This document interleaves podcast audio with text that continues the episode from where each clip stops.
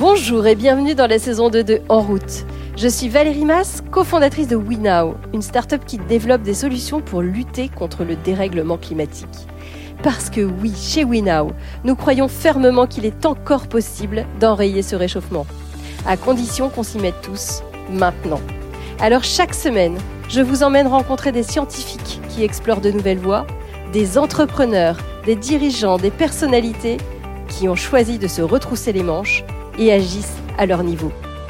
Mon but, en vous proposant ces rencontres, vous redonner confiance dans l'avenir et surtout envie, à votre tour, de prendre votre place dans la grande communauté des gens qui agissent pour le climat. Aujourd'hui, j'ai le très grand honneur de recevoir Emery Jacquilla, le PDG de la CAMIF et président de la communauté des entreprises à mission. En 2009, il a fait un pari très audacieux, celui de reprendre la CAMIF en faillite en misant sur trois leviers insolites pour l'époque la qualité, la fabrication française et le développement durable. Profondément convaincu que l'entreprise est un puissant levier de transformation de la société, il va multiplier les expériences innovantes. La CAMIF est ainsi devenue l'une des premières Bicorp et la première entreprise à mission en France. C'est d'ailleurs son expérience, entre autres, qui est à l'origine de la création du statut d'entreprise à mission, introduite par la loi Pacte en 2020. Avec Emery, nous allons parler de son parcours incroyable, de l'importance de l'engagement personnel du dirigeant et du rôle que jouent les entreprises dans la transition écologique. Une fois n'est pas coutume, je suis d'ailleurs ravie de vous proposer non pas un, mais deux épisodes avec lui. Vous êtes prêts à changer votre vision du monde? Alors, en route pour cette première partie de la conversation. Bonjour Emery. Bonjour Valérie. Merci beaucoup de nous avoir reçus pour cette interview. Alors, première question, vous avez eu un parcours incroyable puisque sortie d'études, vous montez une boîte et ensuite vous reprenez une énorme une énorme institution. Est-ce que vous pouvez nous raconter ce parcours? Bah, Je suis sorti d'HEC avec la volonté, enfin non, je suis rentré à HEC avec la volonté de monter ma boîte. Et donc j'ai fait le master HEC entrepreneur à la fin parce que j'étais convaincu que c'était ça ma voie, que j'avais envie de, faire ma monter ma propre entreprise, peut-être pour me prouver à moi-même euh, que j'étais capable de le faire, je sais pas. Et euh, j'ai créé euh, donc Matelsom en 95, qui été le premier site de vente en ligne de literie avant même que, Google existe.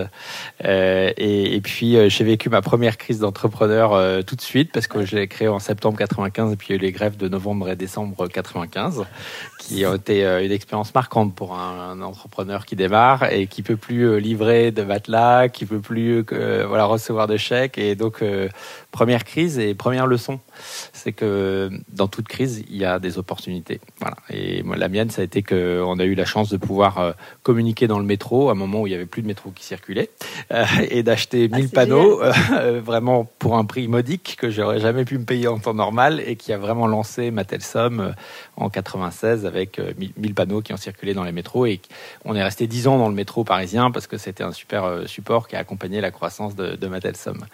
Donc, euh, en fait, euh, voilà. Et, bon, après, j'ai créé d'autres entreprises, j'en ai repris, j'ai eu des échecs. Euh, bon, et puis tous ces échecs et toute cette énergie entrepreneuriale m'a conduit à un moment donné à m'intéresser à la CAMIF, qui était une coopérative qui avait été créée en 1947 par des instituteurs qui s'étaient regroupés après-guerre pour se rééquiper qui pour moi était un acteur énorme et une référence hein, du, marché, de la literie, du mobilier, etc. Parce que c'était le premier VPCiste en France pour euh, l'équipement de la maison. Et, euh, et puis bah, j'ai assisté un peu à la chute de cette belle euh, entreprise, puisqu'elle a fait faillite le 27 octobre 2008. Et moi, j'ai été convaincu qu'il y avait une place pour un acteur alternatif, différent, qui prône un modèle de consommation peut-être plus responsable, plus local et en même temps qu'il y avait une marque qui était très forte. Hein. Elle fait vraiment partie du patrimoine, euh, cette marque Camif. Elle, touche, elle a touché beaucoup de, de, Français euh, dans leur cœur. Ils ont vécu avec la Camif, avec le catalogue Camif, euh, avec des parents ou des oncles qui achetaient tout à la Camif. Clair. Et quand je rencontre encore des anciens instituteurs à la retraite, c'est un peu leur Madeleine de Proust. donc, et je me suis dit, mais il y a vraiment quelque chose à faire en s'appuyant également sur ces clients historiques qui étaient ultra fidèles euh, à cette marque et euh, voilà, qui a été affectés par forcément la chute. Donc je convainc ma femme de quitter Paris. Ça a été pas facile. Et mais c'est, je la remercierai toujours parce que l'aventure entrepreneuriale, c'est, un soutien inconditionnel du conjoint. Parce que c'est toujours dur une aventure entrepreneuriale, toujours des moments difficiles. Et, donc euh, je la remercie parce que sans son soutien, je ne serais pas aujourd'hui là, quoi. c'est clair.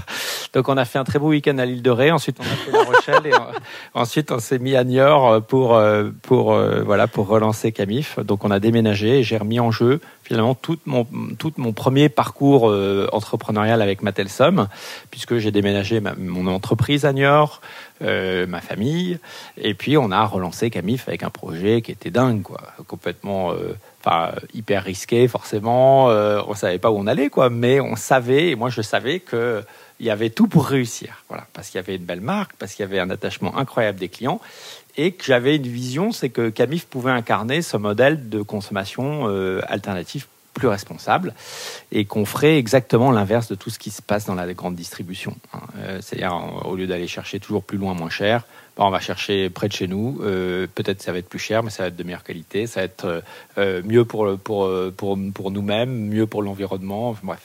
Donc on fait le choix dès 2009 de relancer Camif sur un modèle e-commerce parce que j'ai abandonné les catalogues papier. Hein, c'était distribué à un million d'exemplaires, 800 pages. C'était pas très écologique et puis c'était la fin de façon du catalogue papier. Tous les VPCistes ont vécu cette fin-là, est plus ou moins douloureuse et avec plus ou moins de succès. Et euh, bah, donc moi, je connaissais rien au catalogue papier ou au magasin. Et par contre, Internet et le e-commerce, ça me parlait pas mal. Et euh, donc, on a relancé Camif sur un modèle purement e-commerce, mais en misant sur la qualité, le made in France et le durable personne ne parlait de Made in France en 2009. Hein, c'était pas du tout à la mode. Même, on peut le dire, c'était totalement ringard. Euh, il n'y avait pas eu le ministre qui portait la marinière. Il n'y avait pas le slip français. Il n'y avait pas tout ça. Mais moi, j'étais convaincu que c'était une façon de réengager euh, les, fournisseurs. Euh, il y avait pas mal de fournisseurs français quand même chez Camif, en leur disant, bah, en fait, on va miser sur vous. Et on va faire de vous le succès de Camif. Voilà. Et ça, c'était une façon de les réengager. Une autre façon de réengager euh, pendant cette crise, parce que c'était également là à nouveau euh, une crise forte, celle de la crise financière de 2008-2009. Et si dans le contexte, on a réussi à lever des fonds et à, avoir euh, trois banques qui nous suivent, euh, c'est qu'on a eu tout le soutien des acteurs euh, de la région, de la communauté d'Aglo de Niort, qui ont garanti 90% de nos emprunts bancaires. Et, ils l'ont fait parce qu'ils ont compris que notre projet s'inscrivait à Niort, qu'on avait mis beaucoup d'énergie et d'attention à ce que le projet crée de, un impact positif sur le territoire pour les, pour les emplois.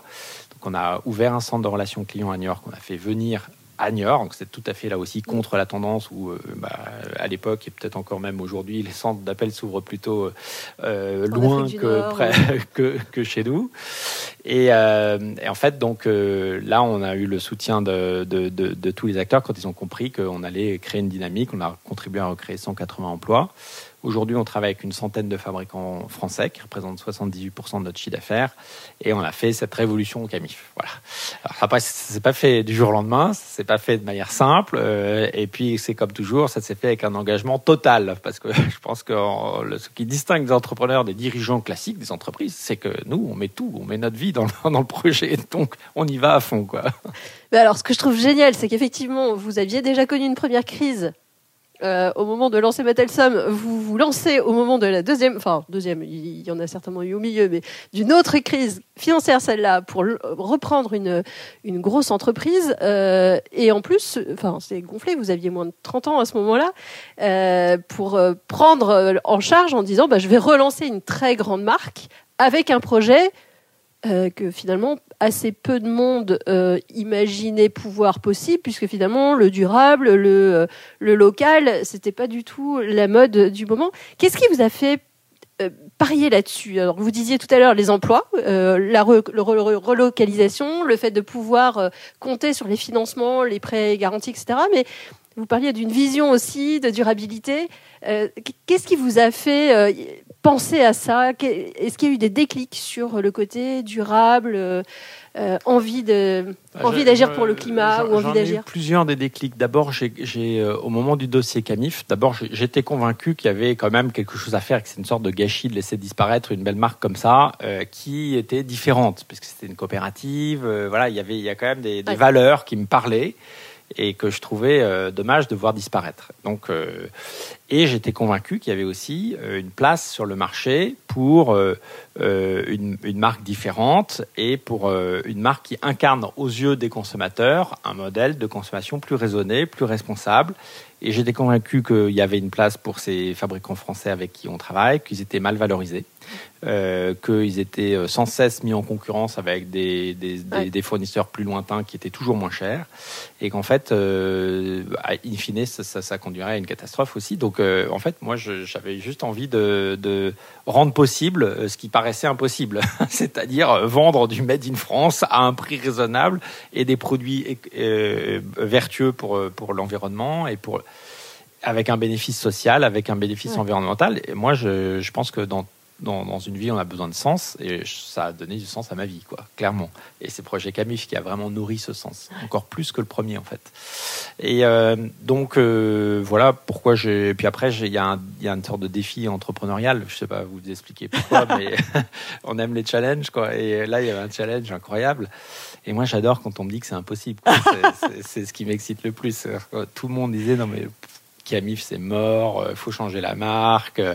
Euh, bon, enfin, il y avait d'ailleurs personne sur le dossier Camif. J'avais pas de concurrence. Hein. Euh, mais j'ai mis beaucoup de temps parce qu'il fallait construire un projet qui soit cohérent, qui fasse du sens, qui ait un impact positif. Et j'ai aussi le déclic, c'est que j'ai compris que quand une entreprise disparaît, il y a tout un écosystème autour de l'entreprise qui disparaît.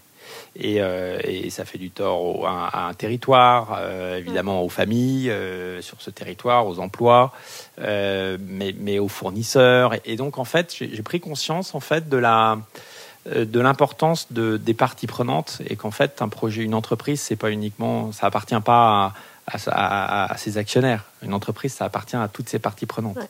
Et le succès d'une entreprise, c'est le succès des parties prenantes. Et inversement, l'échec d'une entreprise, c'est aussi l'échec de toutes les parties prenantes. Donc je voyais, euh, même pour Mattelsom, parce qu'on avait repris un site qui vendait du meuble en, 2000, euh, j'avais beaucoup de fournisseurs qui souffraient de la chute de la Camif. Non seulement ils avaient perdu de l'argent au moment de la chute de la Camif, mais en plus, bah, ils, avaient ils avaient perdu une partie importante de leur chiffre d'affaires. Donc, euh, voyez, on, voyait bien cette empreinte-là qu'a l'entreprise. Et inversement, je me suis dit finalement, euh, on peut, avec les parties prenantes, qu'on peut réengager autour d'un projet excitant, parce que c'était quand même excitant de dire on relance Camif. Alors, waouh, mais pourquoi? Pourquoi faire? Quoi, ça va servir? On relance pas Camif pour faire la même chose qu'avant, on relance pas Camif pour faire la même chose que tout le monde, on relance pour réinventer Camif. D'ailleurs, quand j'avais croisé le petit-fils d'Edmond Proust qui avait fondé, euh, Edmond Proust, il a fondé la Maïf et en 34, il a fondé la Camif en 47. Il m'avait dit non, mais on avait déjeuné ensemble à New York. Je me souviendrai toute ma vie de ce déjeuner. Et euh, il m'avait dit mais ça veut plus rien dire euh, Camif parce que c'était la coopérative ah bah des adhérents mutuels des instituteurs de France. Et j'ai dit non, ça veut plus dire ça effectivement. Ça veut dire c'est à moi d'inventer le futur. Ah, euh, et ça m'est venu assez spontanément. J'aime bien les acronymes et j'utilise beaucoup euh, Camif parce qu'il y, a beaucoup de, choses géniales dans cet acronyme de la Camif. Et notamment pour oublier aucune des parties prenantes, euh, ben, en fait, l'acronyme de la Camif, il est formidable. On a des clients, le C. On a des actionnaires, le M, sans lequel il n'y a pas de projet.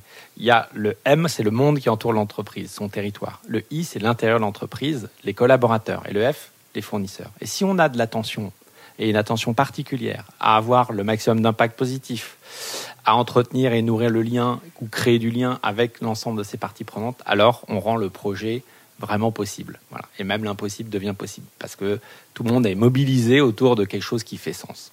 Alors, euh, on a relancé comme ça, hein, avec euh, un peu le choix d'une proposition de valeur originale sur la qualité, sur le Made in France, sur le durable. On a réembarqué tout le monde. Et puis au bout de 2-3 ans, euh, on s'est dit, bon, c'est bien, mais on ne peut pas éternellement compter sur les clients historiques qui ont 50, 65 ans d'âge moyen. Ça, c'était en 2009. Hein. Euh, il va falloir qu'on aille chercher des nouveaux clients et qu'on fasse connaître Camif au-delà de ce périmètre des clients historiques. Et donc euh, là, on s'est mis en chemin pour chercher des fonds pour bah, développer Camif. Et on a eu énormément de mal à ce moment-là. Parce que euh, tous les fonds que je rencontrais me disaient bah, c'est bien ce que vous avez fait, mais vous n'êtes pas encore rentable. En 2012, on n'était pas encore tout à fait rentable. Et j'avais beau leur dire, vous savez, le centre d'appel qu'on a mis à Niort, on le met à Madagascar et on est rentable. Bah, ils disaient bah, allez-y, faites-le. Donc je dis mais, mais vous n'avez rien compris au projet. c'est pas du tout l'esprit du projet. Donc euh, euh, ça ne ferait pas de sens. J'ai rencontré beaucoup de fonds et j'étais désespéré parce qu'en fait, je me suis dit, mais euh, aucun fonds ne valorise tout le côté hyper positif de notre projet. Parce qu'au bout de trois ans, on avait quand même recréé des emplois à Niort, on avait ouvert un centre d'appel, un centre, logistique, on avait euh, recréé une dynamique sur le, le, le Made in France avec les fournisseurs. euh, et euh, personne ne valorisait, euh, aucun fonds classique ne valorisait ça. Et en fait, je me suis dit, mais je me- trompe. Je ne vais pas voir les bonnes personnes. Il doit exister dans ces financiers des gens qui s'intéressent à l'impact. Hein. et donc, euh, je rencontre un des tout premiers fonds d'impact en France, qui est Citizen Capital. Et, euh, bon, et le premier rendez-vous, c'est eux qui sont venus à Niort. Donc là, je me suis dit, ça y est, c'est déjà bon signe. Euh, ils ont passé une journée avec nous, Laurence Meignery et Pierre-Olivier Barène. Et c'était extra parce qu'à la fin de la journée, on savait qu'on allait faire ensemble. Et trois mois plus tard, on avait l'argent sur le compte. Donc ça a, été- extrêmement rapide. Bon, on avait bien structuré notre information financière, etc. On avait un, beau, un bon dossier, on savait. Mais ils ont tout de suite perçu et ont rentré complètement dans leur thèse d'investissement que les entreprises qui ont, le, qui, qui ont de l'impact euh, seront celles qui auront la meilleure performance. Et eux, c'est leur thèse d'investissement. Et ça Camif correspondait euh, très bien à, cette, à cette thèse. Et puis, euh, ce qu'ils nous ont apporté, c'est qu'ils ont. Évidemment, ils ont apporté de l'argent pour développer Camif et aujourd'hui, 80% de nos clients, c'est pas les anciens euh, instituteurs à la retraite, mais c'est des nouveaux euh, consommateurs, consomment acteurs, hein, acteurs de leur consommation et qui euh, cherchent à donner du sens à leur achat, savoir d'où ça vient, comment c'est fabriqué, par qui c'est fabriqué. C'est ce qu'ils trouvent sur le site de la Camif, hein, parce qu'une de nos premières innovations, ça a été justement de lancer le moteur de recherche où on peut chercher par critères géographiques, par pays, par région, par département, et utiliser son pouvoir d'achat pour favoriser le local, le durable. Euh, voilà, donc ça, ça, euh, ça, c'est quelque chose de, très singulier euh, à Camif. Et au-delà de l'argent qu'ils nous ont apporté, ils nous ont aussi beaucoup aidé à structurer notre démarche d'impact, à prendre conscience de, ce qu'on avait fait, de positif, et également à, à accentuer là où on était fort et là où on pouvait avoir encore plus d'impact.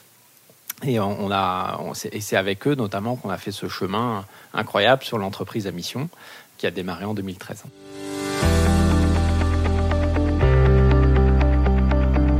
Alors juste pour revenir effectivement sur cette notion d'actionnariat, euh, parce que je trouve que c'est assez clé pour euh, se sentir libre d'avancer euh, et en confiance avec les actionnaires de son entreprise. Euh, vous dites que ça n'était pas si facile que ça de, le- de lever les fonds euh, une deuxième fois. La première fois, vous étiez basé et ancré sur finalement euh, le local, et c'est peut-être ça qui vous a permis d'avoir au moins le soutien financier de la région, etc. Est-ce qu'il faut des crises où et donc une entreprise tombe Est-ce qu'il faut complètement réinventer pour pouvoir avoir cette cette chance finalement d'avoir des actionnaires qui nous suivent, des nouveaux actionnaires qui nous suivent?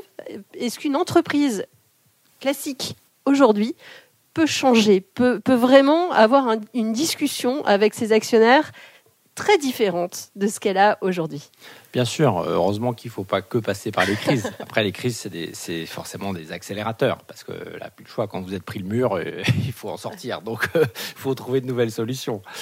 Mais euh, sans crise, on, on fait des pivots. On, on- on peut faire bouger, on peut transformer en profondeur une entreprise, un modèle d'entreprise. Ça, j'en suis convaincu, et je le vois tous les jours, et je l'ai même appliqué chez Camif, parce que chez Camif, à partir du moment où on s'est mis en chemin sur l'entreprise à mission, qu'on a commencé, euh, on, l'a fait sous l'impulsion de, de, de chercheurs, euh, le- ceux, ceux de l'école des mines, Ouais. Blanche Ségrestin et Armand Actuel, qui avaient théorisé, eux, sur la société à objet social étendu voilà, la- la- la- et convaincu que l'entreprise ne peut pas se limiter à être une boîte à partager le profit, qu'elle a un vrai rôle, une vraie utilité dans la société. Et leurs travaux, moi, m'ont beaucoup inspiré. Et on a fait un peu le cas d'école de l'école des mines. Donc, en collaborant avec ces chercheurs, on a commencé à réfléchir à euh, quelle, quelle était la raison d'être de Camif. Et c'était important de le faire à ce moment-là, en 2013-2014, euh, parce que c'était au moment où on allait commencer à chercher des nouveaux clients. Et donc on s'est dit, bah, avant d'aller chercher de nouveaux clients, il faut savoir pourquoi on existe, à quoi on sert. autant en 2009 c'était assez clair, on relançait Cavif, bon voilà, et puis on allait réinventer un modèle. Mais là, euh, bon, ben, on avait déjà relancé Cavif, mais quelle est notre place sur le marché À quoi on sert Qu'est-ce qui serait fondamentalement différent si on n'existait pas Qu'est-ce qui serait fondamentalement différent si tous les acteurs de notre marché adoptaient nos bonnes pratiques sur le local, sur le durable et ça a été un travail introspectif très intéressant. On a interrogé à la fois le passé, les valeurs, mais aussi euh, nos pratiques, notre, culture d'entreprise, nos pratiques avec les, avec les, fournisseurs, et également notre vision de ce qu'on pouvait apporter au monde. Et euh, là, là-dessus, c'est un travail qui a duré deux ans et demi. Euh, en interviewant toutes les parties prenantes de la CAMIF, donc des clients, des actionnaires, des collaborateurs, des acteurs du territoire, des fournisseurs. Et ça a été très riche parce qu'on s'est vraiment nourri de la vision que chacun portait de euh, l'entreprise. Et avec cette vision un peu 360, on a formulé notre raison d'être qui tient en deux phrases. Donc vous allez me dire, on n'est pas très efficace parce que deux phrases en deux ans et demi, il y a mieux. Ben oui, c'est vrai, mais ce travail mérite du temps. Et je crois que c'est aussi une dimension qui, est, qui me semble assez importante euh, et sur lequel il faut bien choisir ses actionnaires parce qu'une transformation, c'est du temps.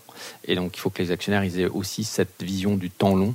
Euh, et l'entreprise doit de toute façon aujourd'hui, pour opérer des transformations profondes, euh, accepter de redonner du temps euh, à la transformation et de, se réinscrire dans, le temps long, c'est essentiel. Et donc, euh, cette collaboration avec les chercheurs, elle a mené à ce qu'en 2017, on inscrive dans nos statuts une mission qui est donc proposer des produits et des services dans la maison au bénéfice de l'homme et de la planète et mobiliser tout notre écosystème pour imaginer les nouveaux modèles de consommation, de production et d'organisation. Donc ça, c'est dans nos statuts parce qu'en fait, on est convaincu qu'il faut changer de modèle. En fait, hein. on est passé, euh, on, a, on a vécu 100 ans dans, une économie extraordinaire. On a fait plein de progrès, mais c'était une économie linéaire hein, qui a toujours été chercher plus loin, moins cher. Ça nous emmène dans le mur. Tout le monde le sait maintenant. Hein, les, dérèglements climatiques, les crises euh, sanitaires, les crises euh, de la biodiversité, elles sont liées à nos modes de vie, elles sont liées à nos modes de production, elles sont liées à nos modes de consommation, elles sont liées à nos modes de, euh, de déplacement. Et donc, il faut réinventer tout ça pour rendre le monde soutenable. Et c'est formidable parce que ça veut dire qu'il y a une place incroyable aujourd'hui aux entrepreneurs pour réinventer l'économie et qu'elle soit plus circulaire, plus frugale, moins gourmande en ressources, qu'elle soit plus locale, qu'elle soit plus inclusive, parce que là, encore, il faut inventer un monde, un monde enthousiasmant, mais un monde qui, qui soit durable pour nos enfants, pour nos petits-enfants. Hein et en fait, ce, changement, euh, cette, révolution qui est en cours, euh, elle intéresse au premier plan les actionnaires. Parce que l'actionnaire, euh, ce qui l'omnubile, c'est de préserver son capital et de le faire fructifier. Mais demain, on ne fera pas fructifier de capital si on n'a plus un territoire en bonne santé, un environnement en bonne santé, des gens heureux, etc. Donc il faut qu'on préserve un écosystème euh, dans lequel on peut s'épanouir et, du coup faire fructifier du capital. Donc le capital, aujourd'hui, il doit être au service de cette nouvelle économie. Et euh, ceux qui comprennent ça, il n'y en a pas encore beaucoup, mais ça commence à venir. Hein. Euh, ceux qui comprennent ça, ils sont en train de réorienter massivement leurs investissements sur des entreprises qui contribuent positivement. Parce qu'ils ont compris que l'entreprise engagée, c'est l'entreprise qui sera la plus profitable. Et que euh, si demain, on n'est pas capable, nous, de prouver notre, notre utilité pour la société, on disparaîtra. Parce qu'il y aura des entreprises qui sont capables de le faire et qu'elles auront la préférence des jeunes talents qui sortent de l'école, qu'elles auront la préférence bah, des clients qui seront plus fidèles et qui viendront plus facilement, euh, et du coup qu'elles seront euh, bah, beaucoup plus euh, performantes. Donc c'est repenser le sens de l'entreprise et réaligner les actionnaires avec cette vision de long terme et où, c'est finalement pas uniquement un projet qui profite à l'actionnaire, mais c'est un projet qui profite à la société dans son ensemble, et que finalement le, le l'intérêt de l'actionnaire devient aligné avec l'intérêt de la société, là, ça devient quelque chose de très intéressant euh, parce qu'on peut intégrer du coup des objectifs sociaux, des objectifs environnementaux à son projet d'entreprise. C'est ce qu'on a fait en 2017 en intégrant cinq objectifs sociaux et environnementaux à notre projet et à notre mission, qui a fait de nous euh, un des pionniers de l'entreprise à mission, au point qu'en 2018, avec ces chercheurs, on se dit, mais ce modèle, il est génial, parce qu'en fait, chaque entreprise définit ce à quoi elle peut contribuer, clarifie pourquoi elle existe, sa raison d'être, la raison d'être ensemble. Donc c'est un levier formidable d'engagement parce que ça redonne du sens. c'est un levier de performance parce qu'on réinvente, on, va beaucoup plus loin sur un certain nombre de choses, on réinvente nos pratiques, on réinvente notre offre aux produits, on se différencie par rapport aux autres. Euh, et puis, euh, bah, c'est un, voilà, donc c'est un levier de performance. Voilà, c'est sûr que c'est un, super modèle. Donc on se dit, bah, ce modèle, il faut qu'on le partage. Euh, on crée une association pour ça en 2018, qui est, l'association de la communauté des entreprises à mission, qui a pour vocation à partager ce modèle pour le répondre le plus largement possible, parce qu'on est aussi convaincu que euh, l'entreprise est un puissant levier de transformation de la société à partir du moment où elle s'intéresse effectivement à des sujets sociaux, de société, donc des sujets sociaux environnementaux, qu'elle y met son, énergie et qu'elle y met ses moyens, euh, voilà, et qu'elle met ça au cœur de son modèle, mais qu'il y a une urgence à mobiliser les entreprises. Parce que euh, si on attend que les États fassent le boulot, les États n'ont jamais fait de révolution. Ils les ont accompagnés, ils les ont un peu accélérés, etc. Mais ils n'ont jamais fait de révolution. Hein. Le chemin de fer, c'est pas un État qui l'a inventé. Hein. Le téléphone non plus, l'Internet non plus. Enfin bref, euh, c'est les entrepreneurs qui, qui modèlent le monde de demain. Et donc, on a besoin que les entreprises s'engagent parce que même si les citoyens voulaient, et que, moi, il y a une étude de Carbone 4 qui m'a beaucoup marqué, qui, montre que si tous les citoyens adoptent les meilleurs éco-gestes, qu'on arrête de prendre l'avion pour les trajets, qu'on arrête de prendre sa voiture pour les trajets de moins de 3 km, qu'on arrête de manger de la viande, qu'on fait tous les trucs les, mieux possibles, on n'aurait fait que 25% du chemin pour nous limiter dans la trajectoire des 2 degrés de l'accord de Paris. Ce qui veut dire que les 75% du chemin sont à faire par les entreprises. Et ça donne donc une grande responsabilité aujourd'hui aux chefs d'entreprise, parce qu'on est la première génération à savoir ça. Mm. On est la première génération à prendre conscience du lien entre les dérèglements du climat, etc., et euh, notre façon de faire l'entreprise. Et on est la dernière génération à pouvoir agir avant que tout ça nous échappe et qu'il y ait un emballement incroyable. Bon. Et donc, ça met une sorte de petite pression sur les dirigeants. Mais la bonne nouvelle, c'est qu'aujourd'hui, euh, les choses vont très vite, on l'a dit, dit tout à l'heure, euh, les choses s'accélèrent. Et la bonne nouvelle, c'est que la troisième crise que je connais, c'est celle qu'on vit en ce moment, celle de la Covid, et c'est une crise qui accélère formidablement les tendances qui étaient déjà là, elles sont vraiment accélérées. Et donc aujourd'hui, on voit de nombreux citoyens qui sont en train de passer à l'acte sur la consommation locale, la consommation responsable, qui achètent moins et qui achètent mieux. C'est le profil exactement de nos nouveaux clients. Ils sont plus jeunes et ils, euh, ils consomment moins ils achètent, ils n'ont pas forcément le dernier smartphone à la mode. Euh, ils achètent trois fois plus d'occasions que la moyenne. Et du coup, ils se libèrent du pouvoir d'achat pour acheter mieux et consommer mieux. Donc, consommer en conscience. Est-ce que j'en ai vraiment besoin d'où ça vient, comment c'est fabriqué, par qui. Et ça, c'est des questions que se posent de plus en plus de consommateurs. Et donc, ils utilisent leur pouvoir d'achat, qui, est énorme, hein, pour euh, bah, euh, bah, infléchir dans le bon sens et choisir les meilleures entreprises, les entreprises les plus locales, les plus contributives, les plus durables, celles qui ont les meilleures pratiques. Cette révolution qui est en cours, elle touche le citoyen, elle touche le consommateur, elle touche nos collaborateurs ça, c'est une force incroyable aussi pour faire bouger nos entreprises. Donc, les entreprises vont bouger. Elles ont intérêt à s'y mettre très très vite. Il ne faut pas se précipiter non plus parce que voilà, définir une bonne raison d'être, clarifier ses propres objectifs de mission, c'est important de prendre le temps de bien le faire. Par contre, ce qui est sûr, c'est que dans 10 ans, les entreprises qui n'auront pas fait le chemin, elles seront plus là. Parce qu'elles auront été dépassées par d'autres qui l'auront fait et qui auront réussi à concilier ou réconcilier économie et engagement. Donc cette association qu'on a créée, aujourd'hui, elle, elle, a 200 membres, où on partage les bonnes pratiques, on partage ce chemin qui peut être parfois euh, long, exigeant, qui demande du courage, où il y a des injonctions contradictoires. Quand on, on a fait notre premier boycott du Black Friday, j'ai mis, mis les, deux pieds dans le plat de l'injonction contradictoire. Hein. Euh, on venait à peine d'inscrire la mission dans nos statuts et euh, j'annonce à mes actionnaires qu'on ferme le site pour le meilleur jour du e-commerce de l'année en 2017. Il y a eu un petit moment de blanc et de silence. Et comment ça se passe justement avec les actionnaires quand vous quand vous, vous affirmez, puisque c'est totalement en ligne avec ce que, ce que vous venez aussi de faire passer aux actionnaires, qui est euh, la mission de l'entreprise? Bah, Ils essaient de me convaincre de ne pas y aller comme ça, quoi, de dire euh, non, mais ok, oui, oui, oui, bien sûr, on est pour la consommation responsable. Bien sûr qu'on n'est pas pour le Black Friday. C'est une évidence. On ne peut pas euh, cautionner le Black Friday ni la surconsommation quand on, quand on a inscrit la consommation responsable bah au cœur de sa mission mais ils me disent bon, t'es pas obligé de fermer le site pour ça. Hein. Donc tu peux ne pas faire le Black Friday, mais pas fermer le site. Et en fait, moi j'ai pensé que c'était important d'être, euh, d'aller assez loin et d'être radical dans un certain nombre de prises de position pour vraiment faire passer le message. On a fait le hold-up du Black Friday, puisque là, pour le coup, en 2017, beaucoup de monde a découvert Camif le jour où on a fermé notre site Ah bah, c'est internet. Paradoxalement. Et on a vraiment fait passer le message de est-ce que ce modèle de Black Friday, de la surconsommation, c'est le modèle d'avenir? Bah non, clairement pas. Et euh, ma fierté, c'est que trois ans plus tard, euh, bah, l'année dernière, euh, il y a eu 1000 sites e-commerce qui ont boycotté le Black Friday. On a été seul en 2017 et assez incompris. Et on a eu beaucoup de, de- de- de médias qui sont intéressés à pourquoi on faisait ça. C'était une bonne chose parce que trois ans plus tard, ça y est, je pense qu'il y a quand même un mouvement d'entreprises, mais aussi de citoyens et consommateurs qui euh, va, va mettre la pédale douce sur, euh, sur la consommation inutile et superflue et qui va faire plus attention à euh, comment on utilise intelligemment notre. D'ailleurs, cette crise de la Covid, ça a été pour le coup aussi un accélérateur. On a épargné comme jamais.